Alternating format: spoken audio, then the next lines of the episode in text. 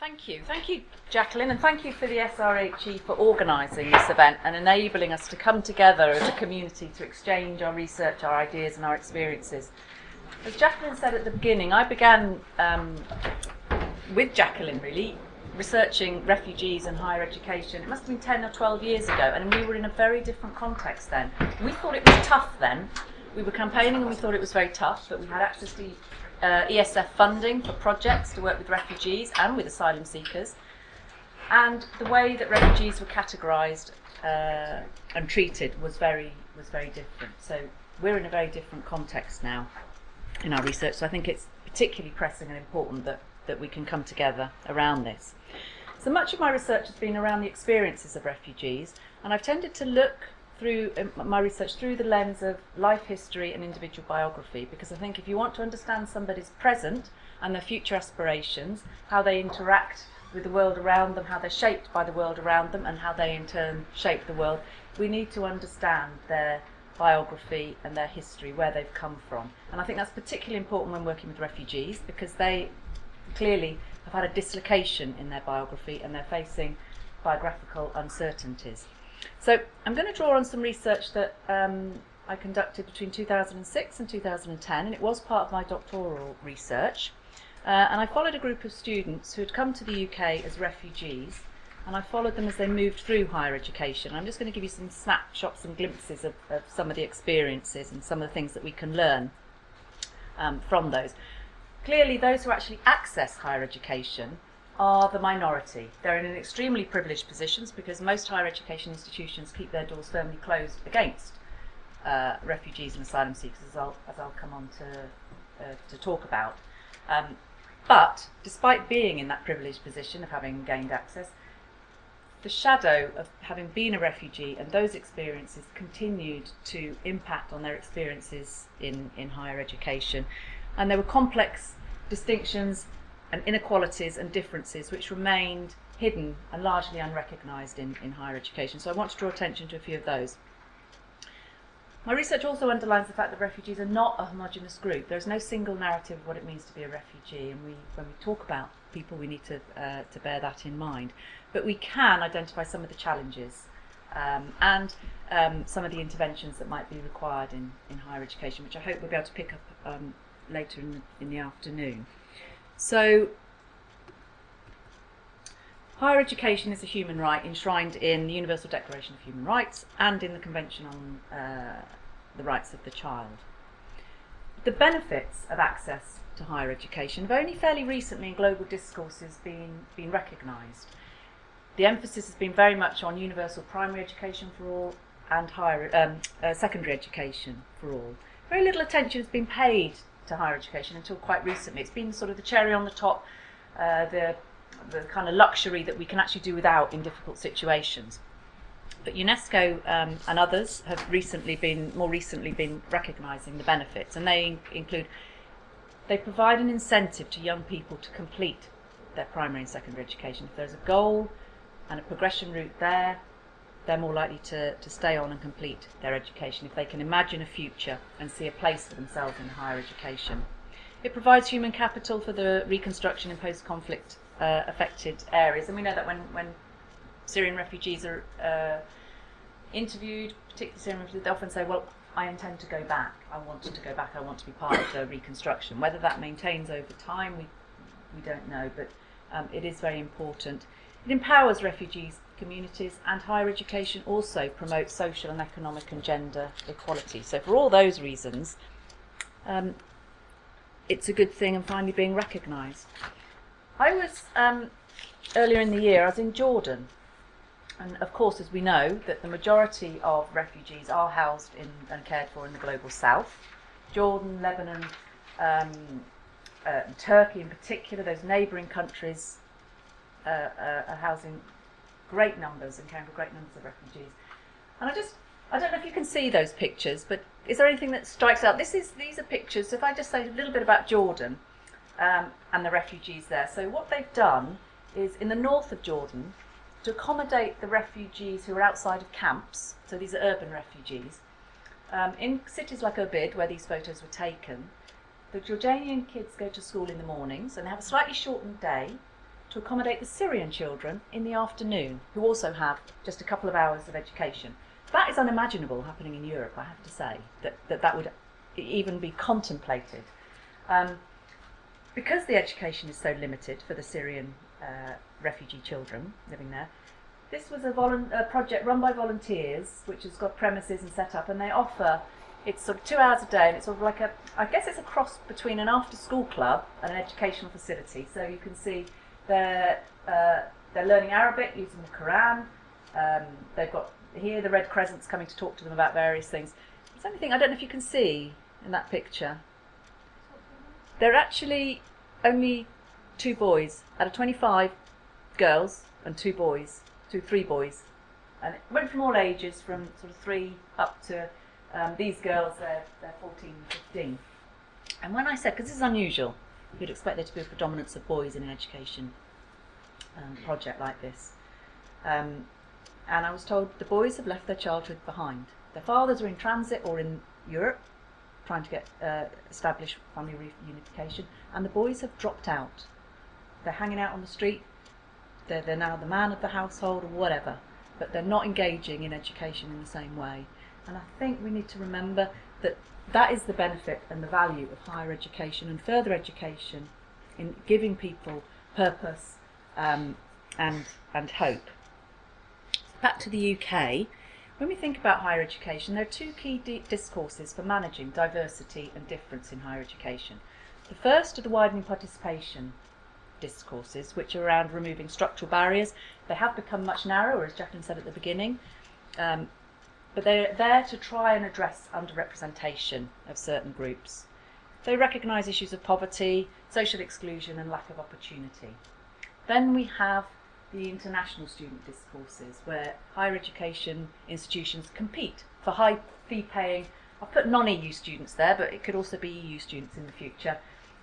And most universities have international departments concerned with the engagement and integration of their international students. Now, refugees fall between the cracks of these institutional policies and practices. They're not recognised. There's very little that's known about their presence, absence, or participation in higher education. And with one or two notable exceptions, um, they're not recognised in either widening participation or international discourses. Data is not collected by HESA or HEFCE um, on entry or performance. Back in 2007, some of Jacqueline's research noted that just six institutions of 124 explicitly referenced refugees or asylum seekers in their widening participation um, policies. In 2016-17, the OFFA website, 10 institutions of 170 had um, agreements and referenced this group.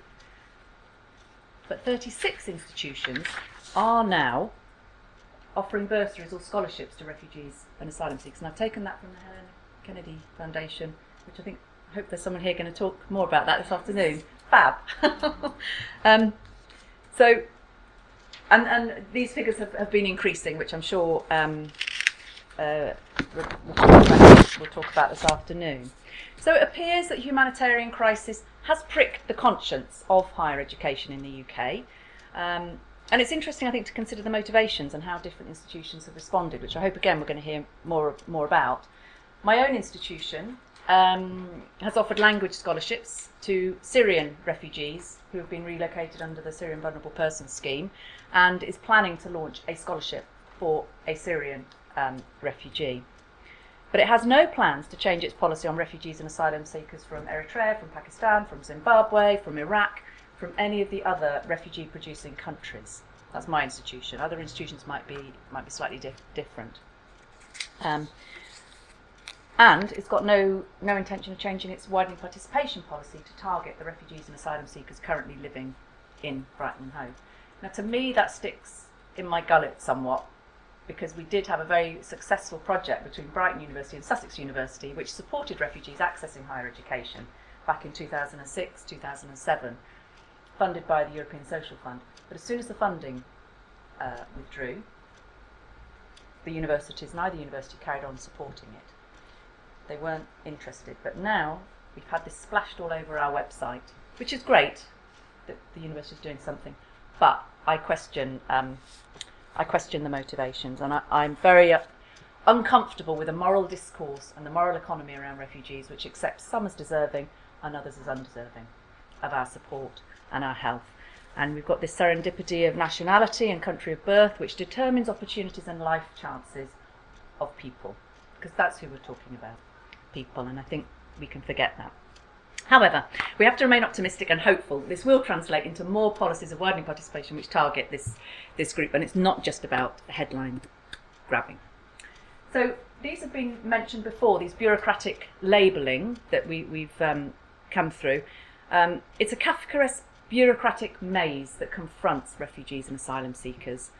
Um, there's significant and complex differentiation in terms of legal statuses, restrictions, and entitlements. So, for example, asylum seekers they're not entitled to pay home fees, they have to pay overseas uh, fees, and they're not eligible for student support. Those granted humanitarian protection get home fees, but you're not entitled to student support unless you've been resident for three years, especially leave to remain, which is the unaccompanied asylum seeking children mainly. Um, uh, those children and family members are not eligible for home fee or student support. There is universities do have some discretion.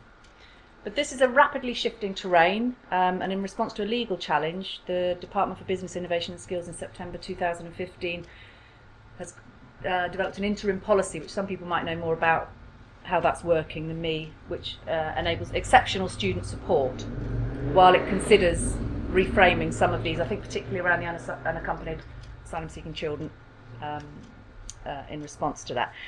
So what we've got here is what Yuval Davis has referred to as everyday bordering.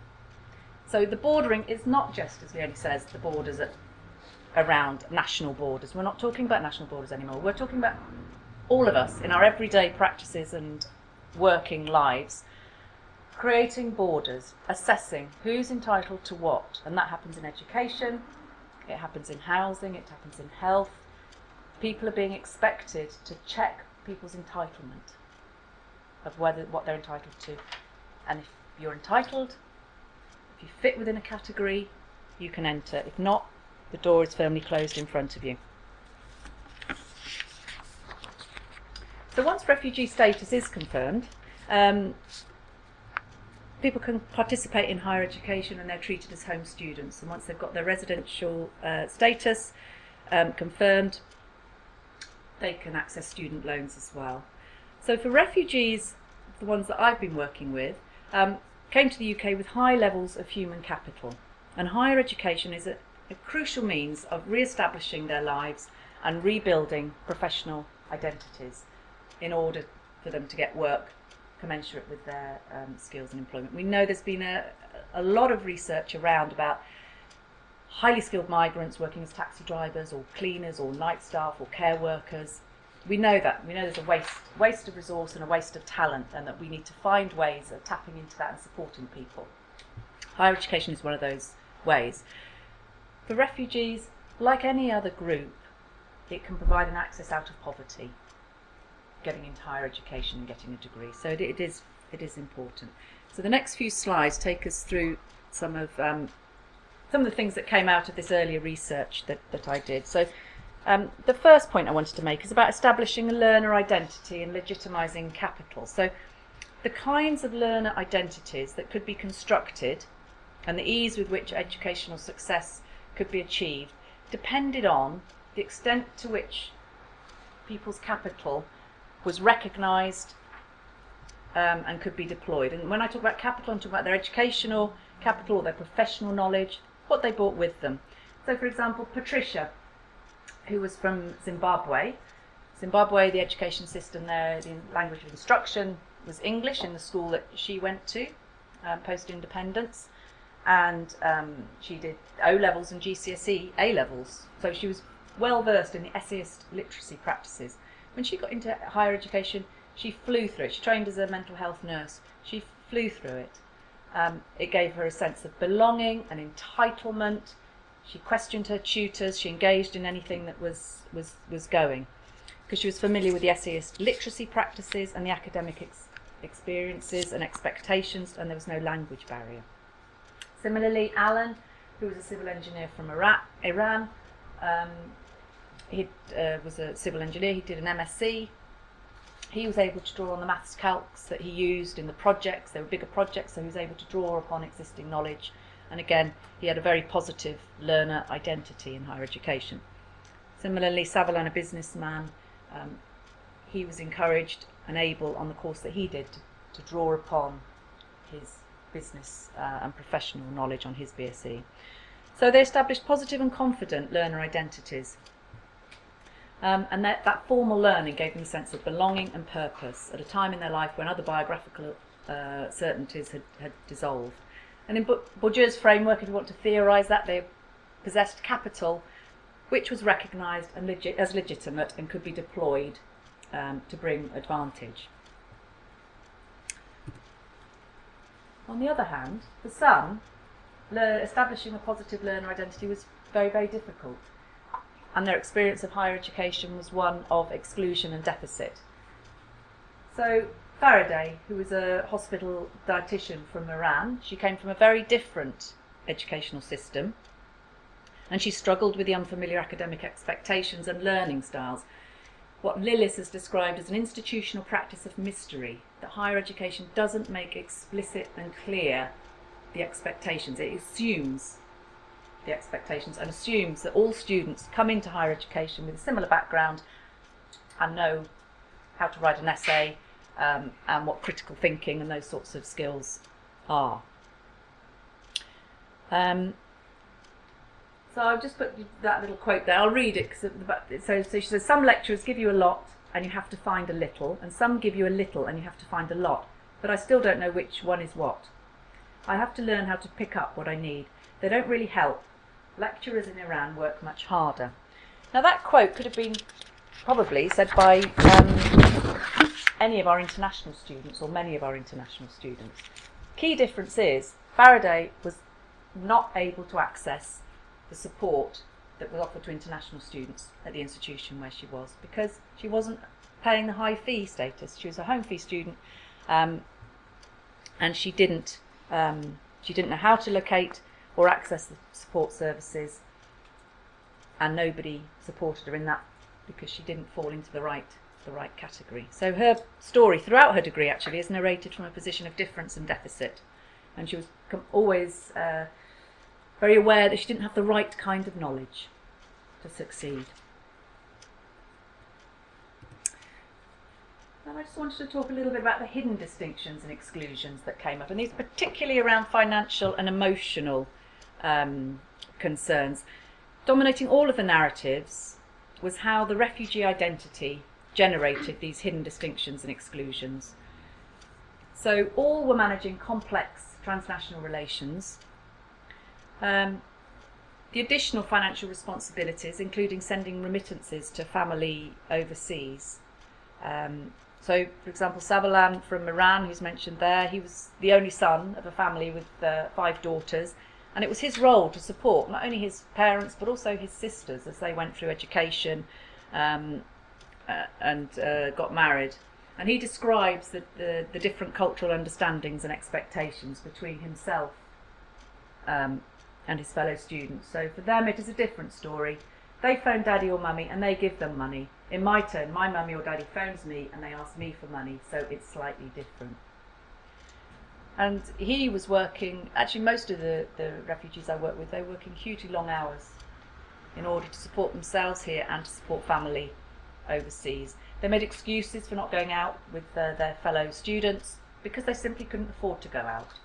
So they'd always be making constant excuses um, for why they were unable to go out.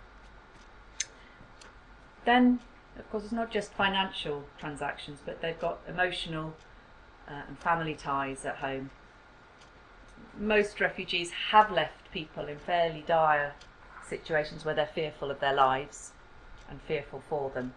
So there's a constant emotional anxiety um, around what's what's going on. Um, Family reunification is major, it's a major issue. Of course, if somebody gets to a safe place, they want their family to be able to come and join them. And the quote at the, the bottom is from Patricia, who had left uh, from left three young children in Zimbabwe. She had fled very suddenly, very quickly, um, and and she left children of sort of four, seven, and nine, and it took uh, two or three years for family reunification to be granted. So she was working very long shifts um, to send money back to her family to try and support them, but also the pain of not having her children um, with her was, was quite acute for her. So these struggles were lived in private. Um, they weren't disclosed to fellow students because the label and the con- idea of refugee has such negative connotations, people kept them very much hidden into themselves. Mental health issues, um, uh, loneliness, and varying degrees of poor mental health impacted on the lives of all of the students I worked with at different at different points. Um, so it's missing your family. Um, Alan, who's doing the MSc in, in civil engineering, he had to intermit. He had post-traumatic stress due to the journey, a very traumatic journey into the UK. But so it was an ongoing struggle with mental health issues. Um, um, the vulnerability of temporary refugee status. Jacqueline mentioned this at the beginning. Um, Savalan was one of the first students to be granted five years to remain. So you get a temporary refugee status now. You don't get a long-term one. So again, that your sense of um, stability and security is granted just for five years. Then you have to reapply. Now he was one of the first to get that, and at that time he did get student loan, and he was able after because he uh, to, to to access higher education. But that was looming ahead of him all of the time. And so he made the decision rather than do a four year sandwich, he had the option of taking a year abroad, which he wanted to do, but he said, no, if I do that, then um, I might get sent back before I finish my degree. I want to do my three year degree, and then at least if they throw me out, I've got a degree. And he spent much of his second and third year anxiously filling in forms and trying to second guess what the UK uh, Home Office would consider a good citizen. Because that's what the the review process became, you, you know, proving that you're a, a, good and decent person. So he was doing all kinds of things, trying to second guess, because he was one of the first to come up, about whether he would be allowed to stay or whether he'd be sent back. Um, so fear of deportation for themselves or their loved ones creates an additional layer of anxiety. Uh, so loneliness and little sense of shared everyday practices. There were cultural and financial differences, and I'll come back to the cultural differences um, shortly, and they're rendered doubly invisible. They're not recognised in policies, practices in higher education, and the differences, as I said, very much lived as private and hidden, and their struggles and inequalities were, were not um, recognised. So, meeting the challenges. So, the experiences that I've just outlined, I think, highlight some of the challenges for policy and practice, and also ways in which we might start to meet those challenges. And the first one I've put there is these binaries of traditional and non-traditional students. Um, Gorard um, produced a, a, a, report questioning this binary, and it's very much based on a time when higher, people in higher education come from very dis- discrete, homogenous groups got into higher education. We now have mass higher education. We now have international higher education. It makes no sense to talk about traditional and non-traditional and the home and the overseas, as I've indicated, um, doesn't have the same analytical purchase it might have done in, in the past. And similarly, inclusion and exclusion. People aren't either included in higher education or excluded. It's much more nuanced in how people participate and are able to participate fully in different aspects and areas of, of higher education. I would suggest it talks, as I said at the beginning, about the importance of recognising individual um, biography, um, and the complex personal, social, and co- cultural positionings that our students have. Um, the value of local and partial knowledge, what Freire refers to as local and partial knowledge, which students bring with them, that provide the foundation upon which other knowledges can be built. Students who are able to do that find it easier to uh, establish a positive identity. I think as well there's something around the pedagogical spaces which encourage private and silent differences uh, to be made public. Learning is about meaning making and requires recognition of the personal. So if you can't share the personal, I think you're always going to be at a disadvantage in that. So some practical issues and questions. I think for universities to, to consider about how they support students with um, academic norms and expectations. I think we've moved quite a long way with that. Um, and I think higher education has moved from looking at students as being in deficit to looking at institutional practices and policies across the board. Um, so I think we need to think about how we enable students to become experts so they can draw upon their past knowledges and experiences. Perhaps we need to reflect upon what cultural relevant activities, sports, and interactive activities we put on for students. Is there sort of theatre and other creative opportunities? Um, or is our information and our that we have in, in universities is it focused on drinking and having fun which doesn't appeal to all students and doesn't enable all students to, to participate? So linked to that what activities promote positive contacts between and across cultural groups and students? So we've got organisations like STAR, the Student Action for Refugees, which do a fantastic amount in terms of trying to bridge those gaps and they're playing a, a pivotal and a vital a role in that. And finally, of course, the psychosocial support. Have we got the skills and the training within our institutions to support people who have quite specific, often, um, needs?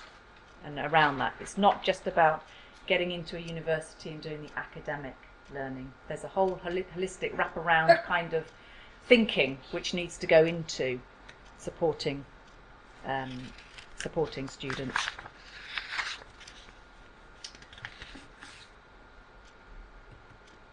So scholarships or smugglers? Really sadly, I mean that is the the position of many young people um, in the camps in Jordan, Lebanon, and Turkey.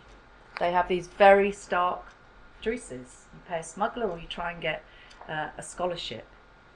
And in that sense, the scholarships that we're offering um, and that are being developed are hugely important and hugely valuable um,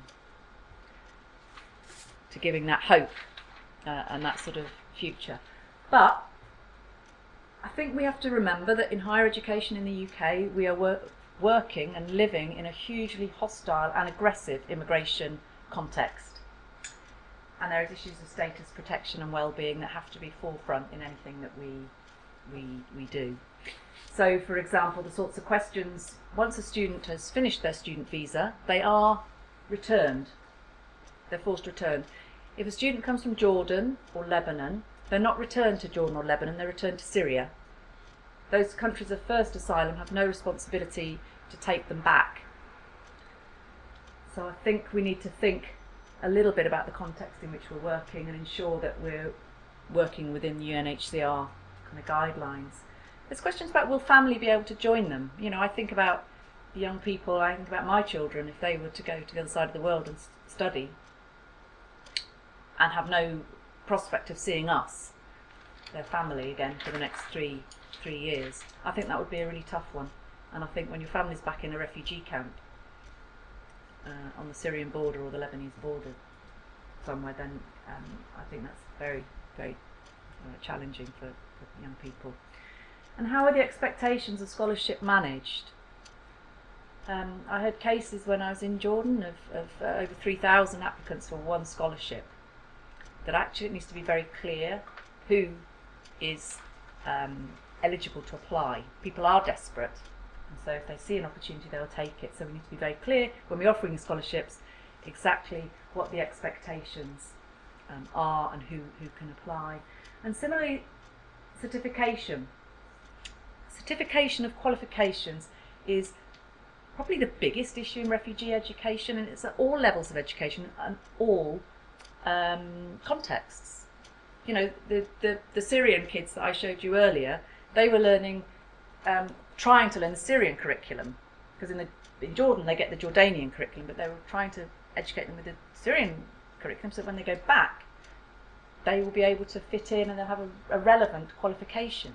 So it, it happens at all levels, but how do you get certification? And if you're asking for certific- certification for someone to come to a university, how are they going to get that?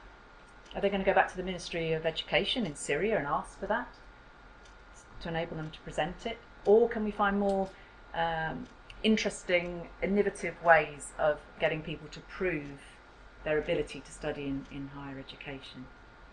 And there, it's not beyond the wit of us all to, to try and think about some of those things. But it can be very, very dangerous for people to try and get certification. And it's not the sort of first thing that you pack when you leave your home, your certificates. Um, UNHCR have suggested that capacity building in the first country of asylum often provides the best prerequisite for sustainable um, programming. So my final kind of note here is a, is a sort of cautionary one. That I think we do need to be mindful of how we respond to the humanitarian crisis and perhaps reflect also on how we can respond to capacity building in higher educations in the countries of first asylum, in the countries where that are, that are housing and caring for the majority of, of refugees. They're creaking at the seams and need need support and capacity building. And I think you know supporting online platforms, um, supporting bursaries in those countries is also something that we in Europe and uh, should should also be thinking about and not thinking just about higher education here in the UK. Okay, thank you.